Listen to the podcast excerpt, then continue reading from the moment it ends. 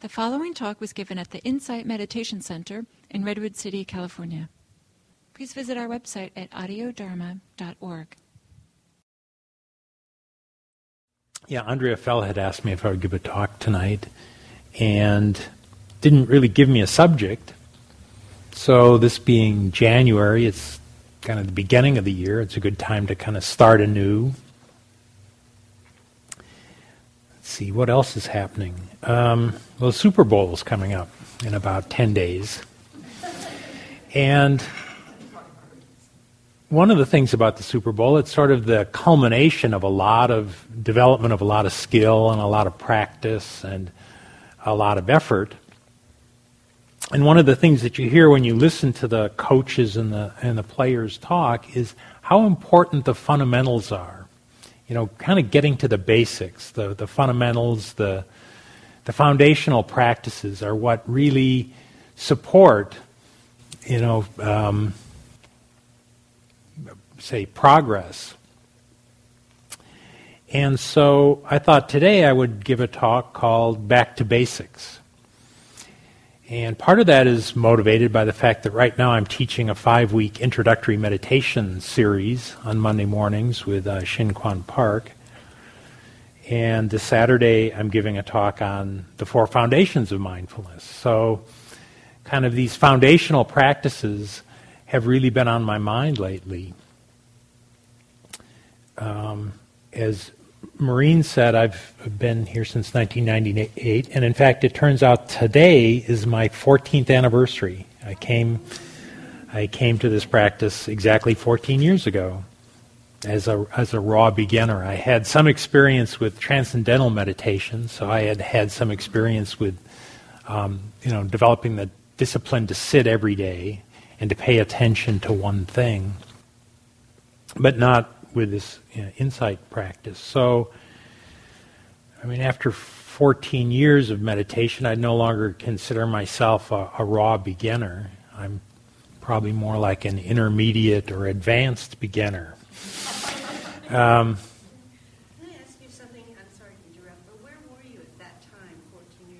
Uh, we were in Palo Alto at the Quaker Church. Yeah.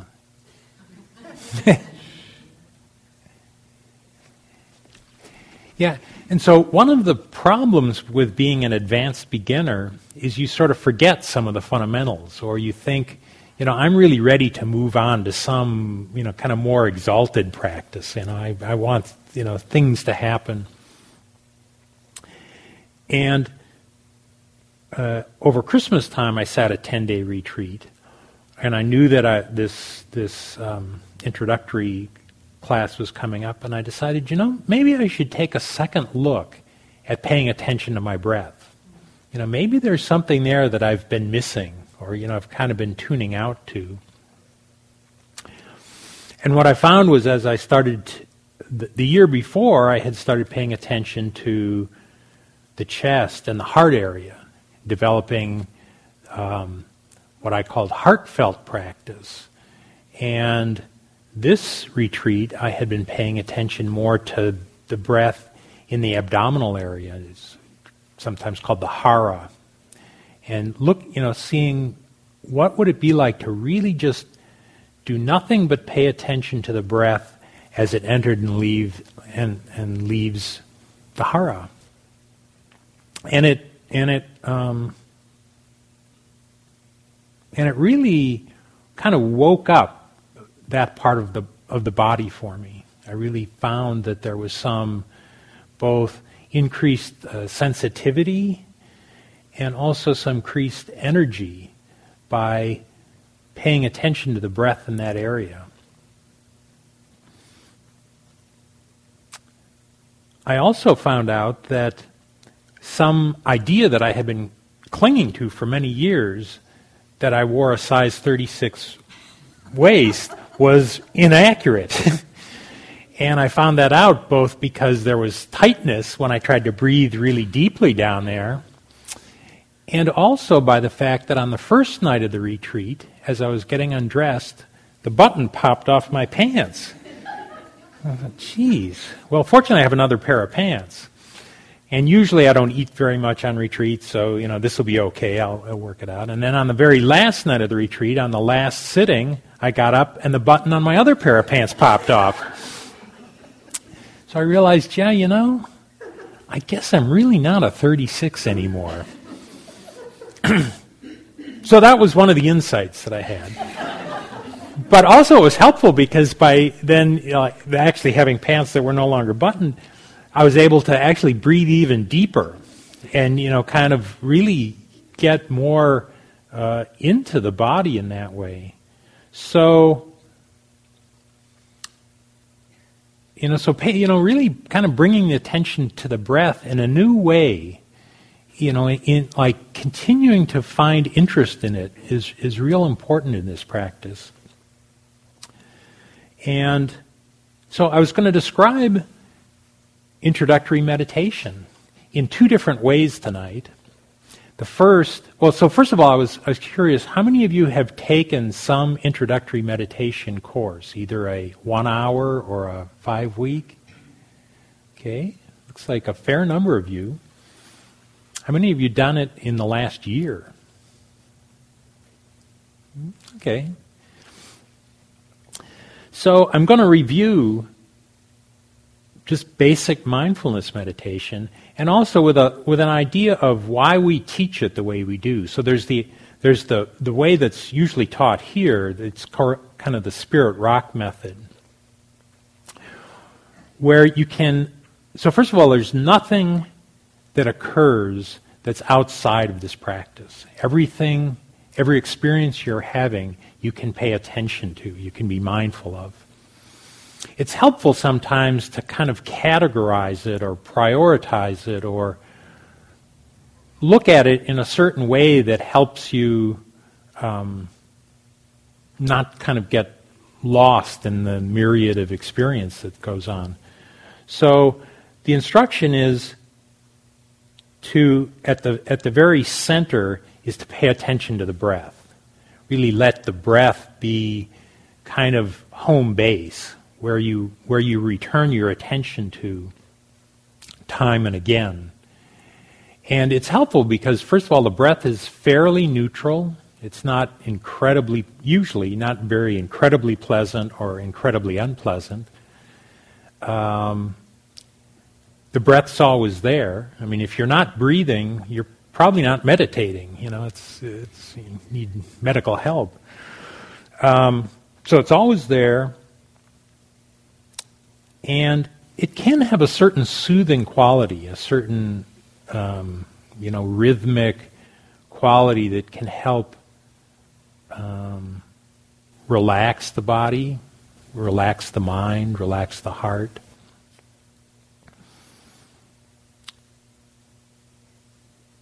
And it's it's simple. You know, it isn't it's not like thoughts and emotions and things like that. It's it's a fairly simple thing. So you you can just you know you can just stay with that in its in its simplicity. And then if you look at your experience as a series of concentric rings, there's the breath in the middle, and then the next ring out is the body. So you can, as bodily sensations arise, then you can bring your awareness to the bodily sensations. And again, the body is always in the present moment. So by, by paying attention to the body, it helps you bring your attention to what's happening right here and right now.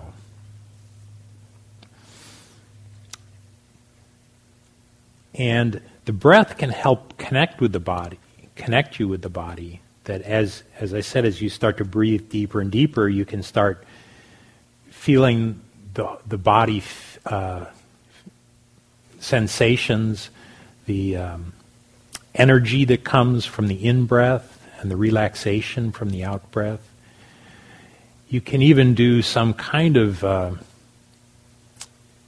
uh, things that are more like visualizations, where you can imagine the breath breathing all the way down through your legs to your feet, you know, or into your arms, or filling your head.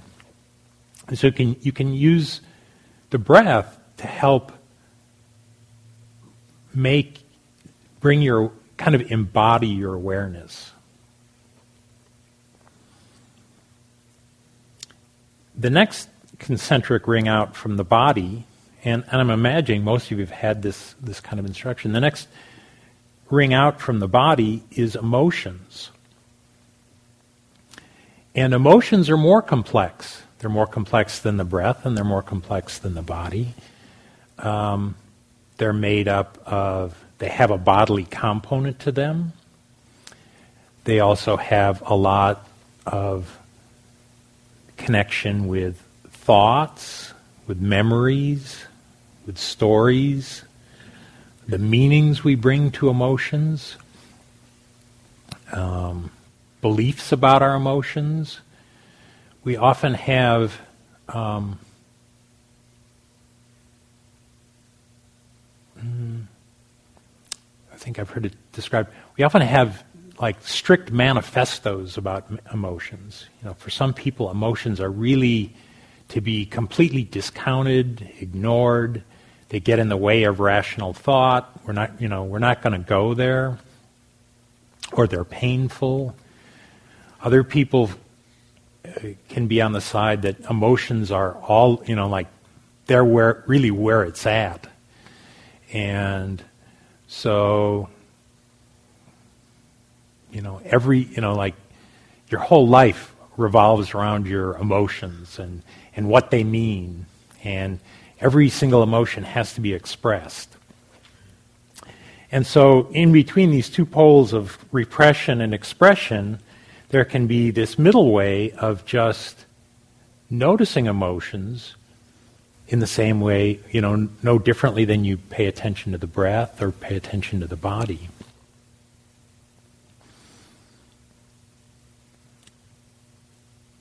And as we develop this practice, as we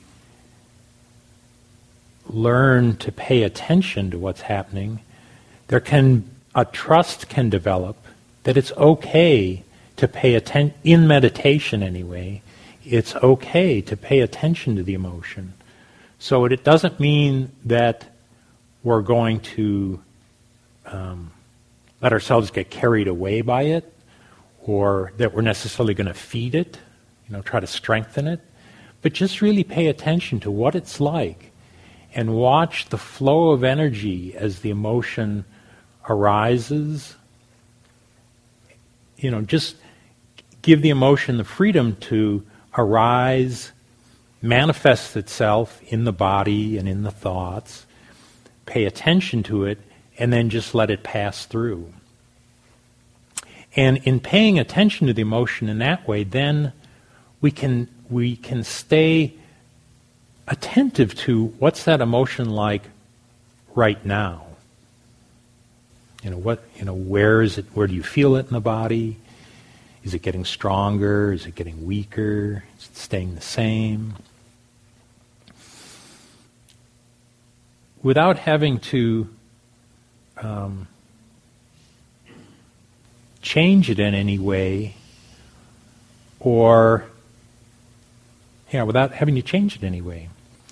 Another part of that, so another part that I alluded to earlier is not only paying attention to what's that emotion like, but also how are we relating to it? You know, what's our relationship to that experience? And that can be a real important part of this meditation practice is noticing how we're re- relating to the emotions as they arise.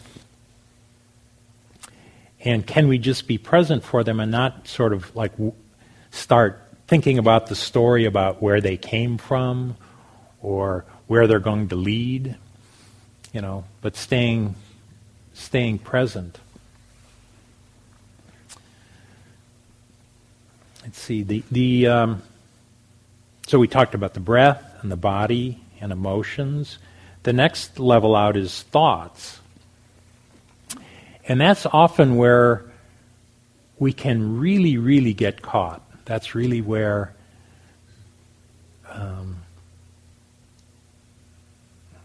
we've maybe developed a, lopsi- a lopsided sense of awareness because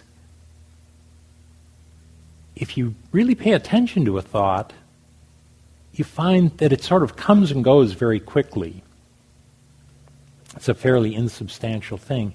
And yet, the amount of energy that we put into pursuing them, getting entangled in them, um, you know,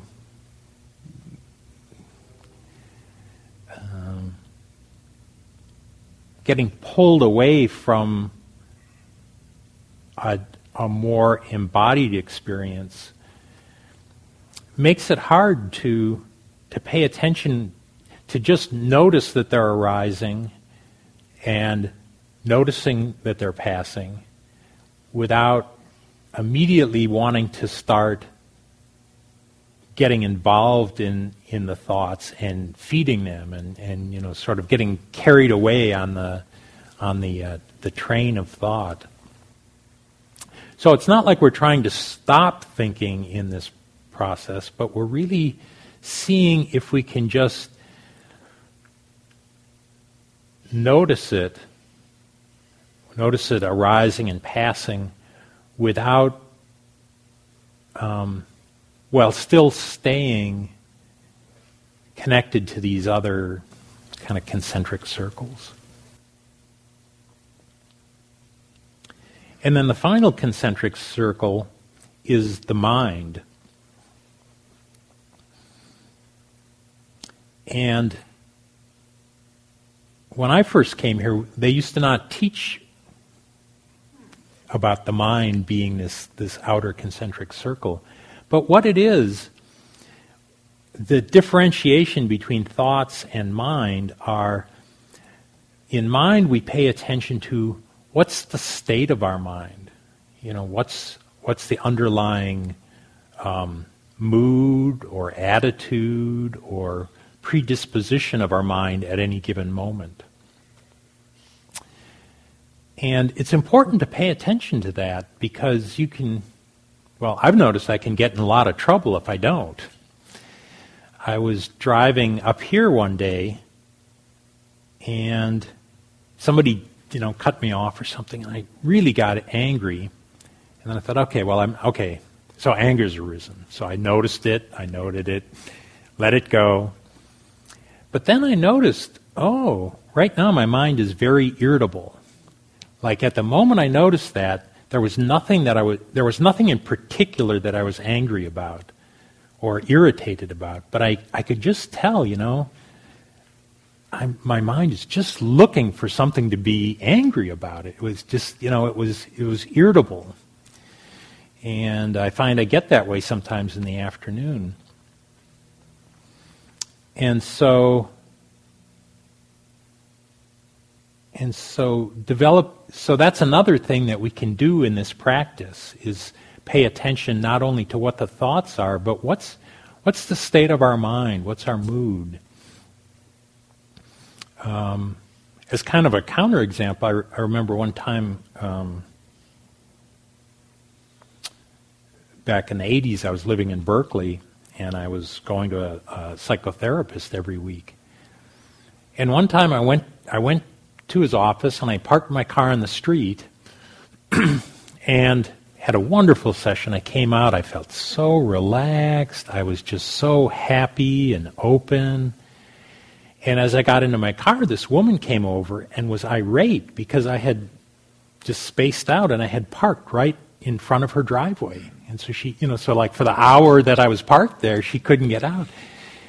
And she was just letting me have it, you know, like, oh, how could you be so? And I realized most of the time I would have been pretty defensive or uh, ashamed or, you know, had some reaction. And, and in that time, with that particular mind state of just being open and happy, it was like, you know, I told her I was totally undefended. I just said, you know, I, you know, I'm really sorry I blocked you. I just, I completely missed that sign. I, you know, I, you know, I, you know, it's, you know, I, I, I'm glad that you pointed this out to me, you know, and I won't park here again. But I was able to do it in a way that didn't um, either.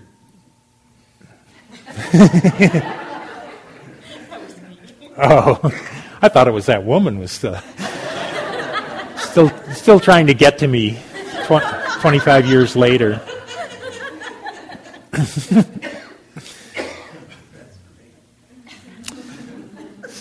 so you know, so noticing what, what, what your attitude is, what your state of mind is, um, is important. I mean, it's, it's important. Um,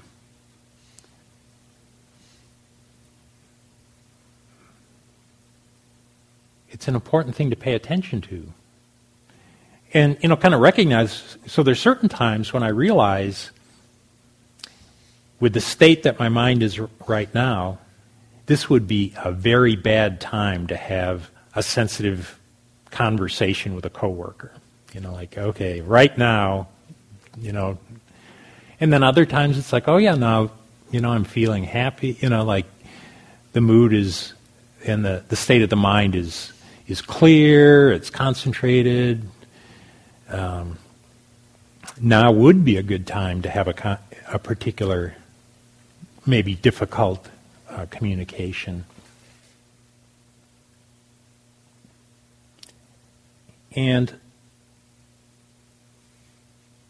although the introductory meditation is really about learning to pay attention to what's going on, you know, paying attention to the breath, paying attention to the body, paying attention to emotions, paying attention to thoughts, paying attention to mind states, to become more aware of what's going on, to, in a way, to have greater information about what's happening for you. So um, you're not just lost in your ideas and your concepts about your life, you're really more fully experiencing your life. There's also another element of this practice, which is not only noticing all of this, but then seeing where you have choices, you know, where, where you can choose in the things you think about, the things you say, and the things you do. And so, by being aware of all of these things, particularly by being aware of mind states and thoughts and emotions, and the body and, and the breath, you can make wiser choices. And so, so that's that's kind of the motivation for for why you know why do this? You know why pay attention to all of these things?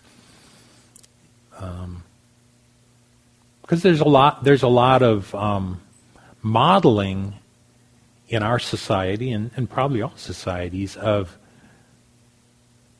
how can how can I distract myself from what's going on? How can I distract myself from the things that I rather not experience? So in this practice, in a way, we're mm, going against the grain you know, we're, we're really developing an ability to be present for and notice all aspects of our lived experience.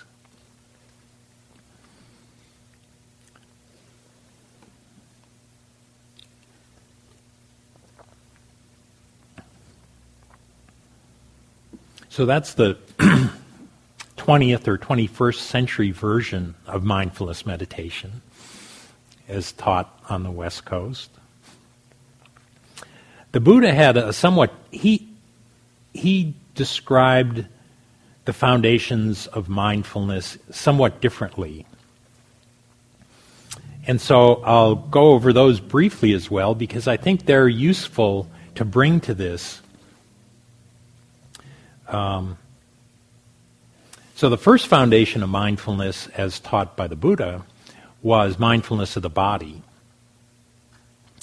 So again, the mindfulness of the breath, mindfulness of physical sensations, but also mindfulness of um, seeing, you know, paying attention to the what comes in through the the eye, uh, attention to sound, um, of course, attention to touch, physical sensation, attention to um, smell, and a, attention to taste.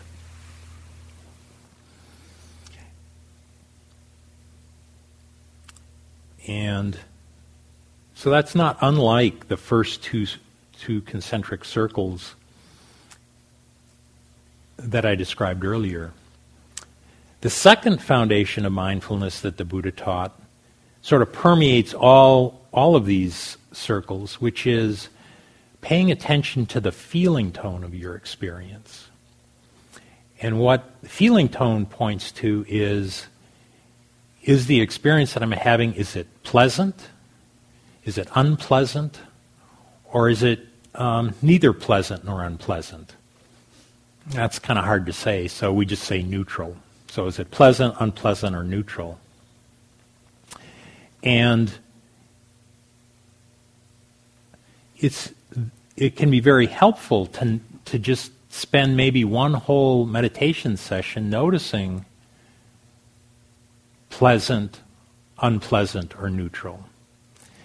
And the value of that is that the things that are pleasant, uh, the experiences that are pleasant, are often the ones that we decide, that's great, I want to hang on to it. I want more of that. And so there can be this grasping after, after uh, physical uh, um, experience that we find pleasant. And likewise, experience that we have that, that we find unpleasant, that's what we tend to, you know, kind of try to push away or um, get away from, not pay attention to, uh, distract ourselves from. And so,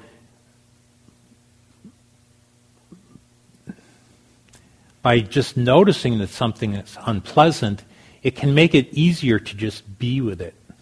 Okay, say, okay, well, this is unpleasant, but I don't have I don't have to turn away from it. I can I can notice what that's like.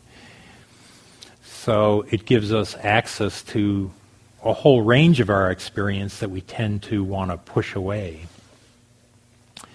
And then the third quality, this neither pleasant nor unpleasant, sometimes called neutral, is those experiences that we tend to just not even notice.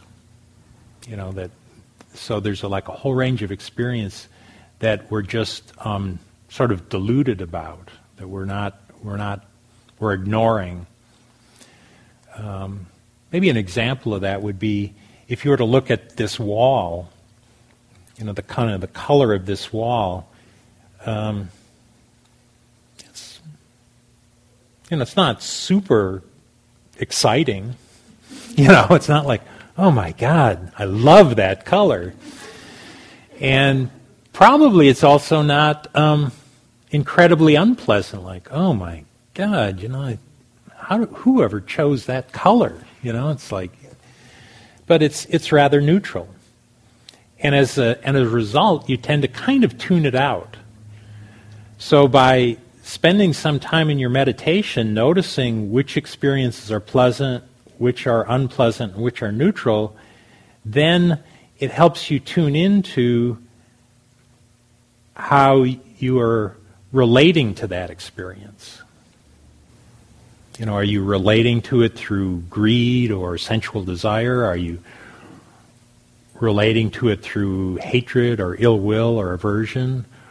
Or are you relating to it through um, ignorance.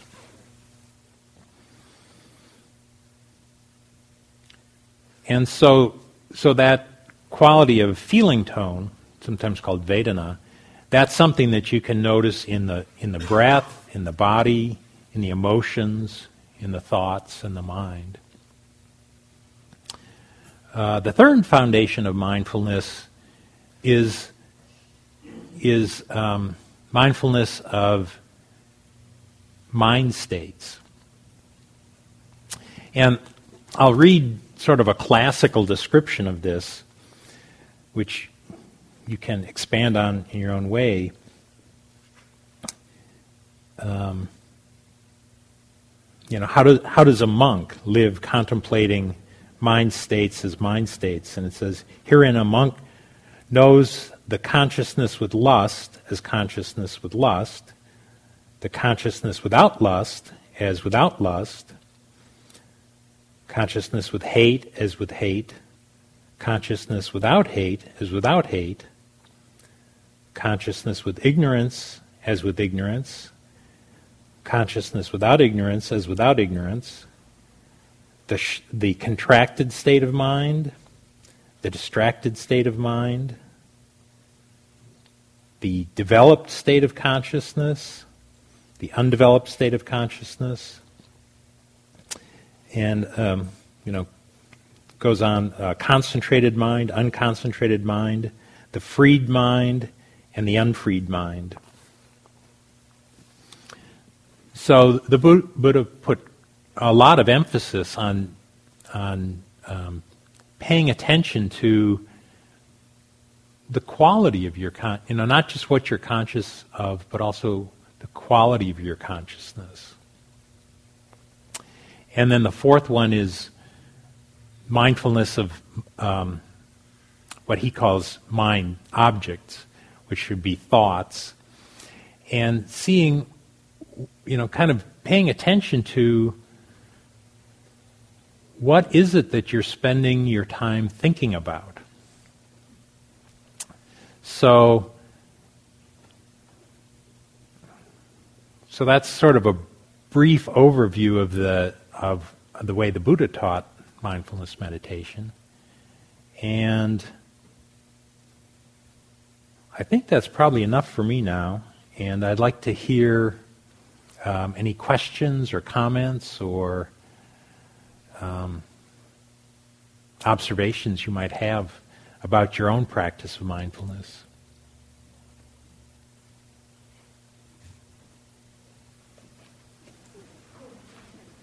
Jim, I didn't completely understand the third state of consciousness, paying attention to the quality of our mindfulness. I'm sorry, but I just, I, I wonder if you could eh, tell me what, again, what that meant. Mm. Well, paying attention to um, what's the mood or the attitude of your mind. Oh, that would be the yeah. So some you know, mind or consciousness.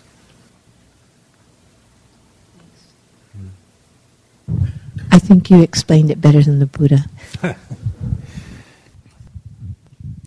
uh, the question is uh, about when to meditate. Do you believe that if you medit- if you begin your meditation when you are calm, relaxed, and even emotionally happy, versus when you're agitated, unhappy, and angry. What's the difference when you begin to meditate other than the emotions involved? Hmm.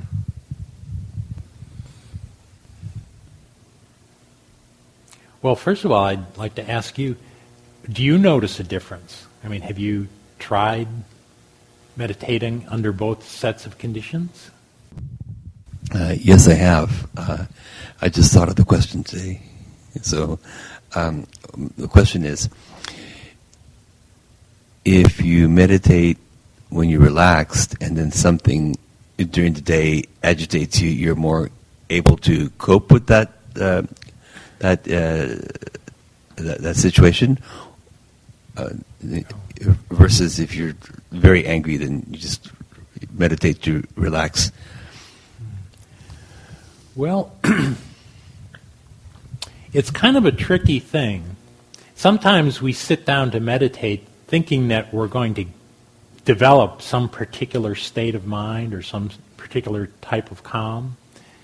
And while that often can happen, you know, over time, if as you meditate, it may become easier to not get hooked by the things that trigger you. In any given meditation period, what you're going to see could be vary greatly. So you might sit in the morning and you'd be very calm and you'd say, "Oh, this is great." Um, but that doesn't necess- that doesn't necessarily how can I say this? I think it's just as helpful to sit and meditate when you're feeling anger, because then you get to know, to really study what is what does anger feel like. You know what's you know what's it, and you know kind of what tends to trigger it, and how do you get caught by it, and so the meditation experience is really kind of a laboratory for you to to study that, and over time you might notice that when those things that can trigger anger come up in daily life, you can, you can see, oh yeah, this is something that triggers anger for me. And by seeing the trigger, then you might be less likely to, to actually be triggered, to get caught by it. Um, but it isn't just about always being calm.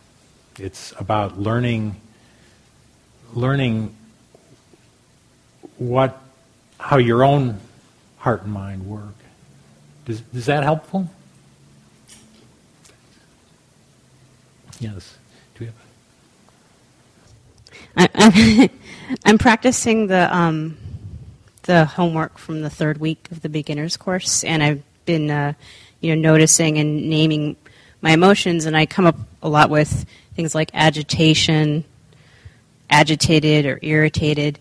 And then when I just heard you talk about mind, it sounds like they might have been states of mind. So I'm a little confused about the difference between an emotion and a state of mind. Is, mm. is it that emotions flow more quickly and states of mind are longer? Well, that's a good thing to to uh, notice. Um, I think recently some scientists have studied that an emotion that arises basically lasts about 90 seconds. That is, if you don't continue to feed it and get retriggered, that you know, so like you know, you get startled, and it takes the body about 90 seconds for that to um, to dissipate. Um,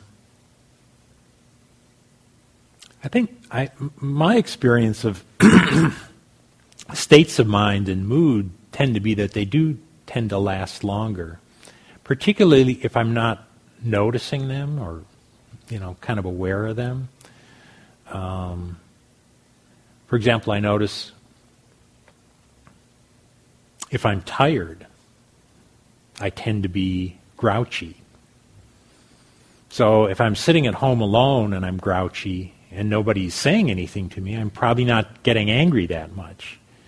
But if but if that same kind of grouchy mood is there and somebody comes and asks me a you know to do something that I don't want to do or you know something that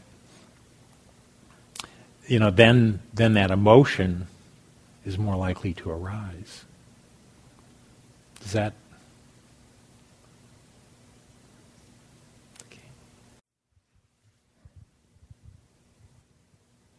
I have a little bit to say about the the um, the working with the the negative states. I get a lot of mileage out of that. I don't know if there's another way to put it.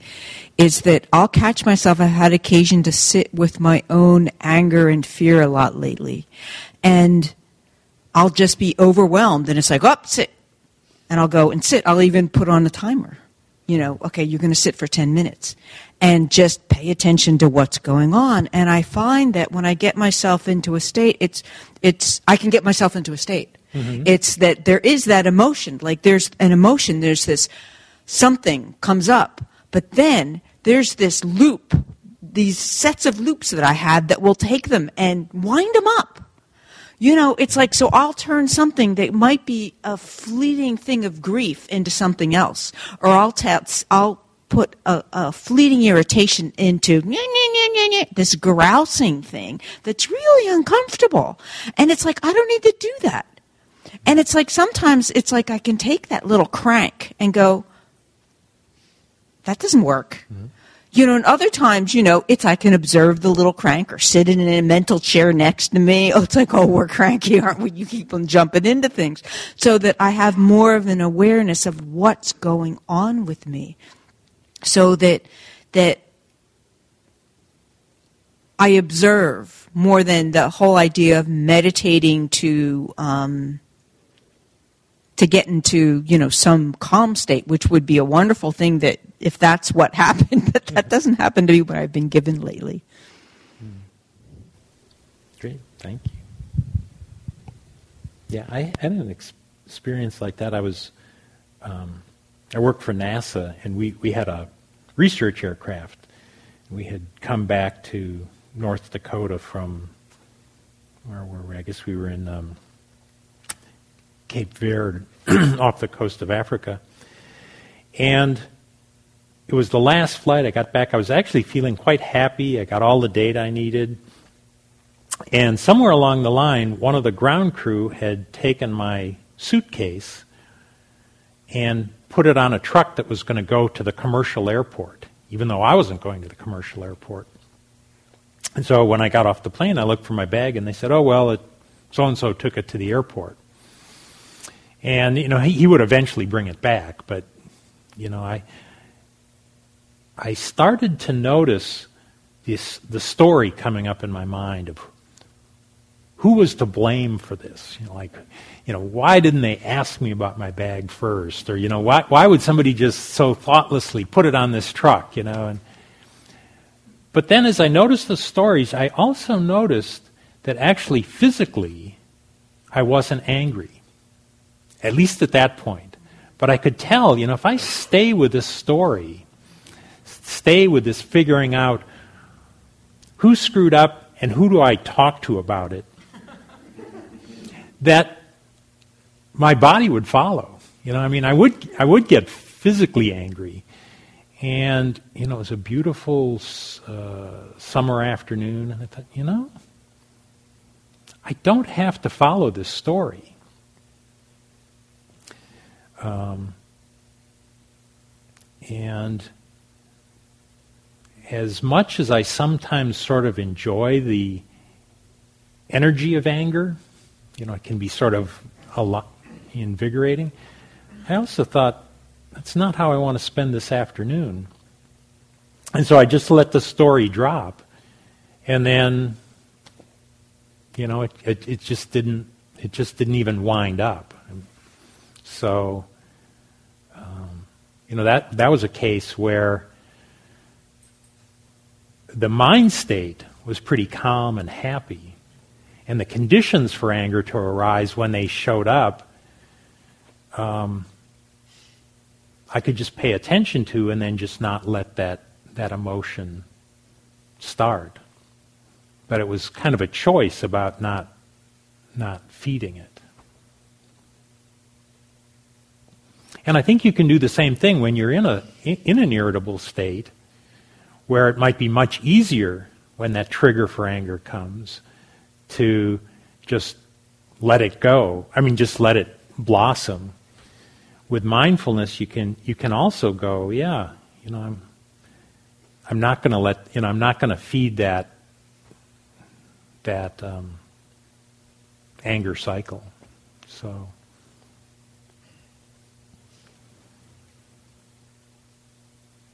Yes.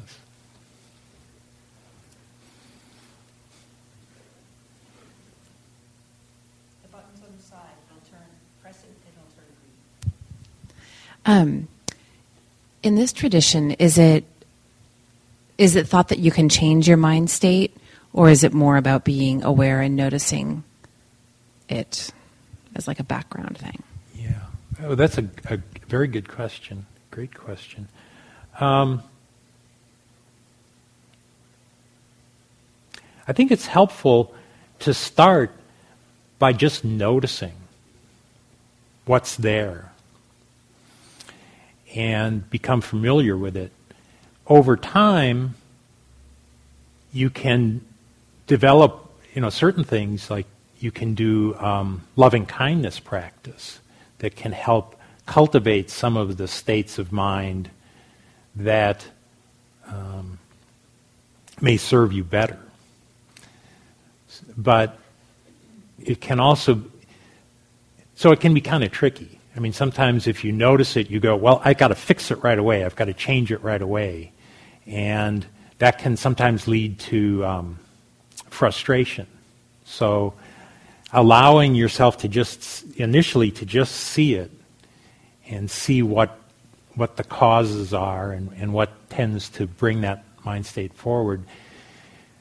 That, in a way, over time, that, that propensity to that mind state will just relax on its own. You know, you'll start to see the unpleasantness of, of some of these afflictive states. So.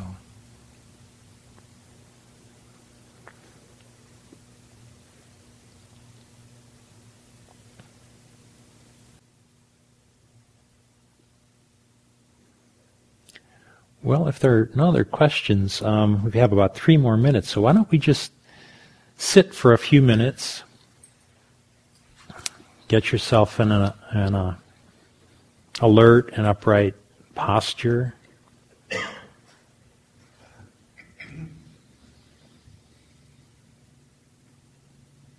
Gently close your eyes.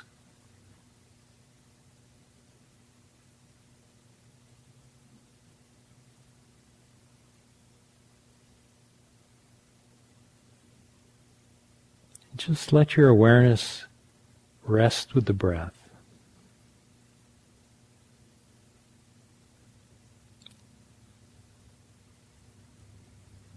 After all this talking, just let yourself rest with the simplicity of the breath.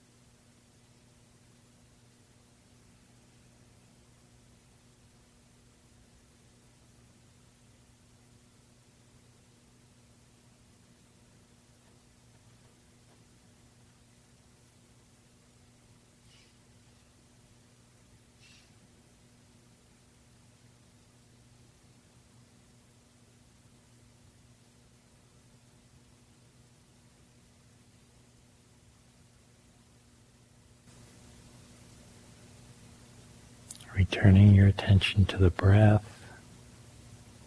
to the body,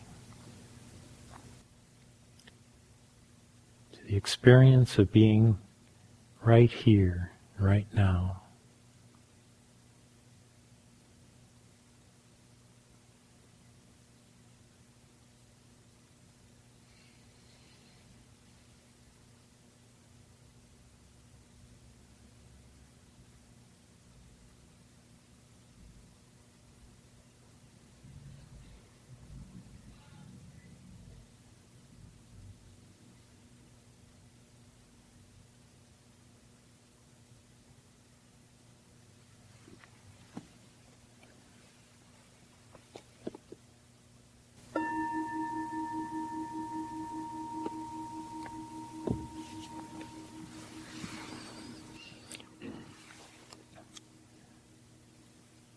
So, whatever you heard tonight that was useful, I hope that you'll take with you, and whatever you found unuseful, I hope you'll leave behind.